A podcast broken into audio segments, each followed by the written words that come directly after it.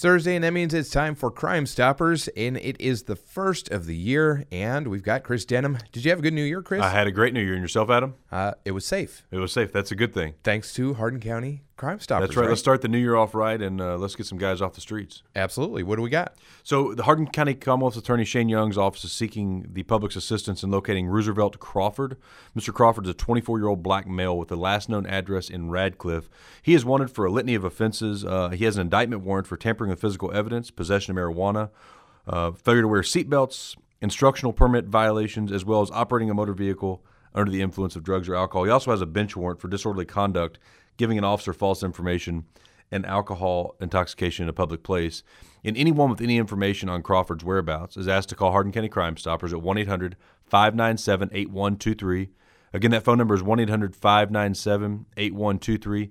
If your tip leads to the arrest of Mr. Crawford, you are eligible for a cash reward of up to $1,000, depending on the circumstances surrounding that arrest. And again, it's totally anonymous. It does not have to be Mr. Crawford, though. If you know of any other crime taking place in Hardin County, you can call 1 800 597 8123. Provide your tip, and if your tip leads to any arrest or assists investigators in an investigation, you are eligible for a cash reward of up to $1,000. And again, the phone number is 1 800 597 8123.